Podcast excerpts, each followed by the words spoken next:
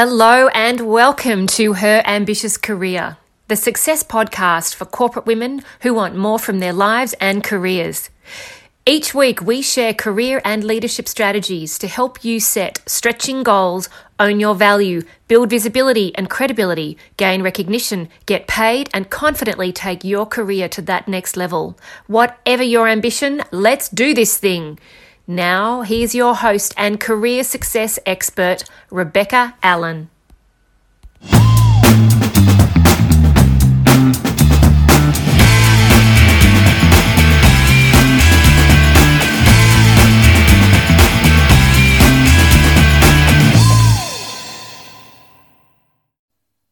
Hi and welcome on in. It's me, Rebecca Allen.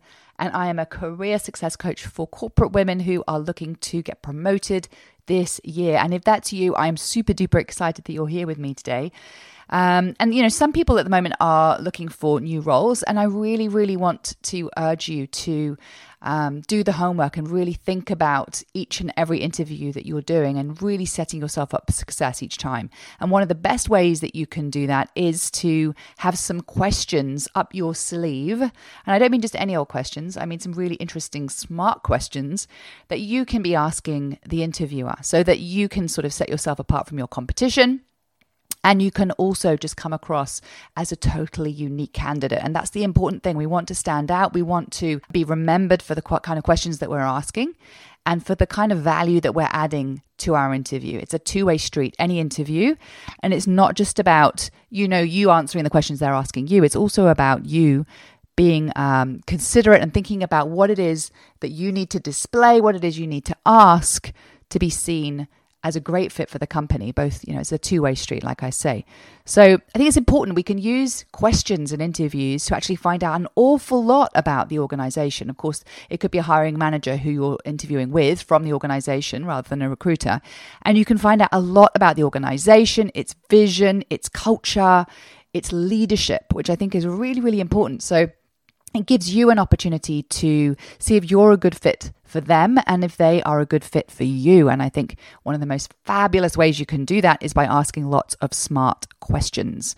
Now, I think in this phase where you ask questions, I don't want you to think of it as the dessert. It's the last thing that kind of happens as a throw it in at the end for a couple of minutes. I want you to think really deeply about the kinds of questions you want to ask and make it really absolutely part of the interview, not just this kind of throwaway thing at the end. It needs to be something really considered and really strategic. And I think the way that you can do this is you can use the questions to really get a good understanding of the business, the problems it's trying to solve, and get clear on whether or not there's going to be that sort of stretching opportunity for you, because every single opportunity needs to give some stretch so that you're constantly learning. And so, you know, I think that's a really good, um, a really good important way in which you can use questions to help you decide if the company's right for you. I think also, if you know that you're going to be a good cultural fit, you're more likely to settle in more quickly. Because I don't know about you, but, you know, I've come across people definitely in my coaching uh, business who've come to me and said, look, I have interviewed, the interview went well, but then within, you know, literally a week, two weeks, three weeks, I realized it was the wrong fit for me. It was the wrong opportunity, the wrong role. And, you know, what do you do then? Should I be honest? Should I just sort of say, you know, this is the wrong opportunity for me? So you want to use the interview and the questions that you're asking in your interview to minimize that risk, minimize that uh, possibility that you might end up in a place that's culturally just not the right fit for you. And I also think that when we ask questions, we are demonstrating an awful lot about ourselves and our own ability to lead, our own ability to think strategically about our career. You're kind of demonstrating skills to the interviewer, such as, you know, critical thinking. Um, you're sort of showing that you're not just going for any old role, any old opportunity. You're also sort of being very selective. You're not just leaping into kind of anything that goes your way. You're being very kind of critical and analytical in how you're choosing these roles. This sort of demonstrates your responsibility, right? It kind of demonstrates that you are a responsible candidate, somebody who can weigh up the risk, somebody who is making considered decisions. And I think when we're sort of showing those sort of skills in our interviews, it puts in the back of their mind subconsciously that this candidate actually is a sensible candidate. This candidate can think things through. This candidate can make good decisions for him or herself. So I think asking those questions will not only set you apart from your competition, But they will also serve to deliver kind of that perspective, that personal branding perception that you are a great candidate for the role. So hopefully I have convinced you enough that having a handful of smart questions right up your sleeve is exactly what you need, because it is. And without further ado, I want to start sharing those questions with you. Now, of course, if you have any thoughts on this yourself, then we'd love to speak with you. You can actually connect with us through our Facebook group. Uh, we have a fantastic Facebook group. It's a free community, and you can come in there and share your thoughts, share your advice, share your questions to myself, but also to the other fantastic women who are part of that community. You can find us in Facebook. It's uh, Career Success for Ambitious Women, and I will put a link into the show notes so that you can find us. But if you search that into the, the toggle at the top of Facebook groups, you'll find us. And I'm just going to throw this out there also. If you want to get your hands on the seven habits of female execs who get promoted, it's a fantastic downloadable tool that we have. All you need to do is head to rebeccas free gift dot com.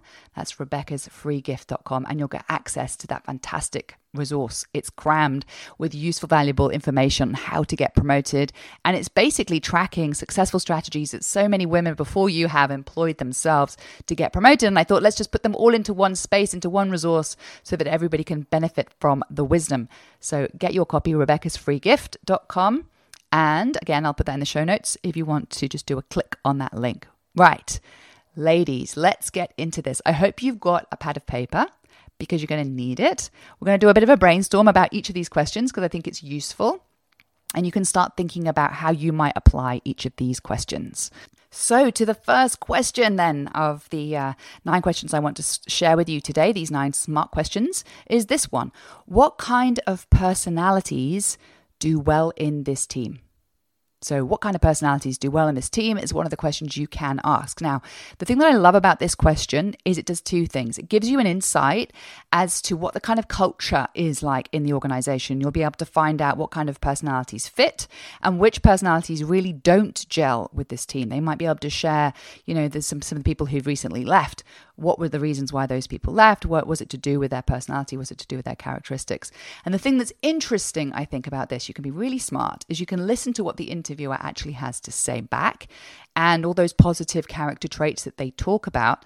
And then you can kind of wheedle them into your conversation, implying that you have those skills and traits later on in the conversation. So you can kind of do a double whammy. You can find out about the cultural fit of the organization, but you can also sort of say back those traits that, you know, obviously they have to be relevant to you. Of course, you can't just kind of pretend that you've got those traits if you don't have them. But if you do genuinely have those character traits that they say are a good fit, you can mention that you have those traits later on in the conversation. I think that's a pretty smart way of demonstrating some of your skills and how you'd be a great fit.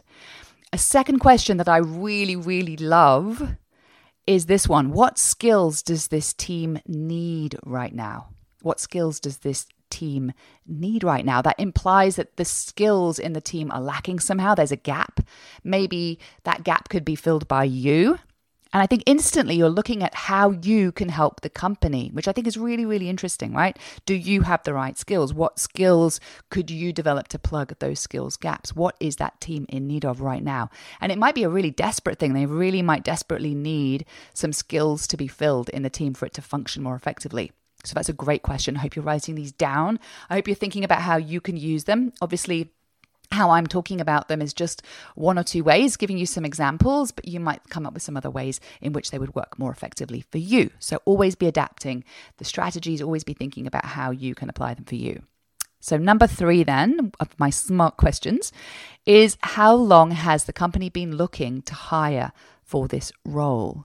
Now, this is really interesting. I like this question a lot because it implies that you're interested to know if they've been struggling to fill the role, or, you know, maybe they can't find the right candidate. And that will give you a really interesting insight into their processes and what their filtering process is to find the right candidate. And the truth is, there's no perfect candidate for any role, correct? So it's about just really understanding, you know, how long they've been on this path. How long have they been looking for this candidate? Um, and, you know, what kind of pain are they in at the moment? That's what you want to be kind of trying to understand a little bit more about. You know, are they are they desperate to fill the role? Because obviously that that can be valuable. If you if you are the right candidate, then you can also potentially negotiate harder for the salary that you ask for if there's kind of lots of um, demand and very little supply. So Question number four then is, what would the candidate need to demonstrate to be successful in this role? I love this, again, because it's such a gem. Honestly, this question is such a gem. It really shows that you're thinking about how you can benefit them rather than what you're going to take out of the organization. And they love that, right? So you want to be demonstrating that you're really results orientated. You're already thinking about how you would be expected to perform and deliver results for the company. So this is invariably going to put a smile on their face. They're going to be thinking, hey, this person's really thinking about how they're going to be able to make an impact on the organization. And it will kind of just put a tick in their kind of mind subconsciously that you're a good candidate. So what would the candidate need to demonstrate to be successful in this role? You know, what would their K P Is be? What actual outcomes would they need to be hitting? What behaviors do they need to be demonstrating? These are the kinds of questions that you are asking in that one. Question number five of my smart questions list for your next interview is this one. Um, how do the organization's values translate into the daily experience of working here? Now, I don't know about you, but certainly when I worked in corporate, it was always very challenging. I always thought you'd, hit, you'd kind of have these presentations, sometimes or not at all, um, where your organization, where your sort of C-level would present, okay, this is the direction of the organization, this is our mission, these are our values. And everyone would say, that's brilliant. And now what? You know, it's like, how is that going to be implemented? And the truth is, any values, whether they're organizational values or whether they're individuals' values, there needs to be a behavior attached to the value for the value to have any meaning whatsoever. So, you know, the value by itself is not enough. There needs to be a, you know, we value integrity because we behave in this particular way. We reply to clients on time. We do what we say we will. There has to be a sort of set of behaviors that people can follow that makes it consistent, that value is followed consistently within the organization so that everybody knows what the value means and how it needs to translate in real terms, that is behavior. So I don't know about you, like what I've said is like, you know, some companies I've worked for, the values absolutely do permeate the culture of the organization. And in others, there's this kind of big presentation about these values, but then nothing actually ever really transpires as a result of that presentation. You know, people just go off on their merry way and it's all inconsistent and nobody really understands what the values mean in terms of the behavioral output of that value. So I'd love you to ask in your next interview, how do the organization's values actually translate into the daily experience of working here, or something along those lines? It doesn't have to be that word for word. It's about really understanding what behaviors people are expected to deliver on. Are there clear behaviors outlined? You know, is there consistency? And of course, you can find out the values themselves. Normally, websites have them listed, you know, in the kind of organization page or company or about us. There'll be some uh, mention of the organizational values. And sometimes they're really bland and they don't really mean anything at all. And sometimes those values are really about what shareholders actually want to hear rather than them actually meaning anything. But they have to have value. They have to have meaning. So how is the vision, how are the values meaningful in real terms? And I, how are you expected to bring those uh, values forward in your day-to-day dealings at work? You know, are there behaviors that you're expected to deliver on? It's a really great question. It kind of really sets you apart as somebody who's thinking more deeply. You're thinking kind of quite cautiously about whether or not this is an organization you want to work with, et cetera. So that's a great one to ask. Right, we're already on question six. Question six of my smart questions is, how would you describe the style of leadership that's most respected within the organization? Oh, this is a bit prickly sometimes, but this is a really interesting one, I think, because there's no one form of leadership. There are so many different ways in p- which people can lead. And, you know, some organizations put a particular onus on certain styles of leadership. And I think it's really useful to understand, you know, what's the C-suite sort of style of leadership like? Does that transpire throughout, you know, the senior leadership team beneath it? And, you know, like I say, it's important to understand, is it the leadership uh, style? Is it inclusive, for example? Are people encouraged to share their ideas, to explore their ideas, to be uh, responsible for their own outcomes, for example? Um, is ownership thinking really, really applauded? Do people really kind of genuinely welcome innovative ownership kind of style thinking or not? You know, these are really, really important questions. So I think the questions that you ask here are really particular to you and women in terms of what you need. So have a think about what you want to know about the leadership team. You know, have you had experience in the past where leadership has been poor, for example? You want to really kind of understand whether or not the leadership team um, within and style within your this potential new organization is going to fit what you value and what you respect and how you do your best work. Right, question seven then. What is the company's policy on furthering employees' professional development? It's so important that we work for companies that want us to learn, that want us to develop, that want us to expand our skills. So, you know, you want to find out whether or not professional education will be paid for within the organization. It's sensible to ask what that investment's going to be into your ongoing education, because quite frankly, you know, that education is something you're going to take with you everywhere you go. It's going to help you build your career from today and onwards forever. So it's going to very much worth doing. Right, my penultimate question that I want to share with you today is, what do you, that is the interviewer, if that interviewer is from the organization, so not a recruiter, for example, but what do you enjoy most about working here? So by asking this, you're obviously going to get a really good sense, again, about the culture. You're going to be um, understanding whether or not, you know, multiple backgrounds, multiple experiences are valued. You're going to find out about the team culture here. You're going to find out about the perks, potentially. You're going to find out about how people are encouraged to behave. You're going to find out about the energy and the encouragement and the engagement within the organization. You're going to find out about the work from home policies, you know, that people are motivated or not motivated. Um, you're going to find out about the social aspect of the organization by asking questions like that. So, you know, what do you actually enjoy most about working here? There could be all sorts of things that could come up in that question, from that question. And I think it's a really, really smart one to ask.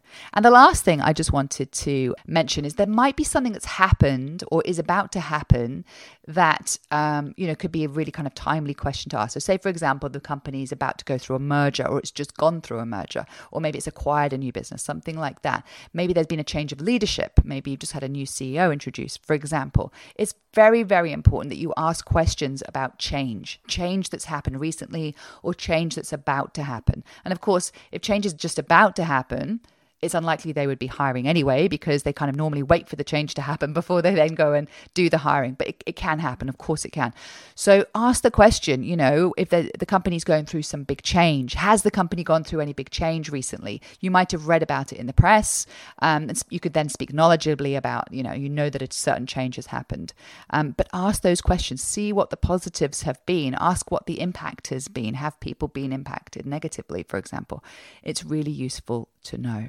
So listen, I hope you've really enjoyed my nine smart interview questions to give you that competitive edge. I think it's really, really important that you put a lot of time and thought into these sorts of questions that you ask. And you don't just have one or two that become, like I say, the afterthought at the end of the interview. They really need to be integrated into the conversation. So it doesn't necessarily mean that you start asking questions. Definitely let them lead with their questions, but maybe halfway through you could ask a question.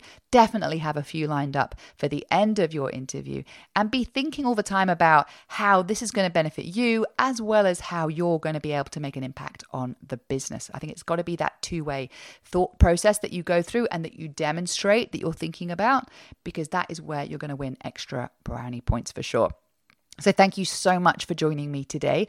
Like I say, if you want to get your hands on our seven habits of female execs who get promoted, if you want to get promoted and you want to learn those simple habits, those simple new steps that you can take to get promoted, just jump onto rebeccas free gift dot com and you will get access immediately. And good luck in your interview. I'm really, really I'm excited when people get opportunities to interview for roles they really, really want. And it's really worth the time and the investment of energy to get each interview totally tailored to the role that you're applying for. Thank you so much for joining me. It's been a pleasure as always. And I look forward to seeing you next week for our... Um, It'll be our twentieth episode. It will. It'll be our twentieth episode next week. So I'm really looking forward to seeing you then.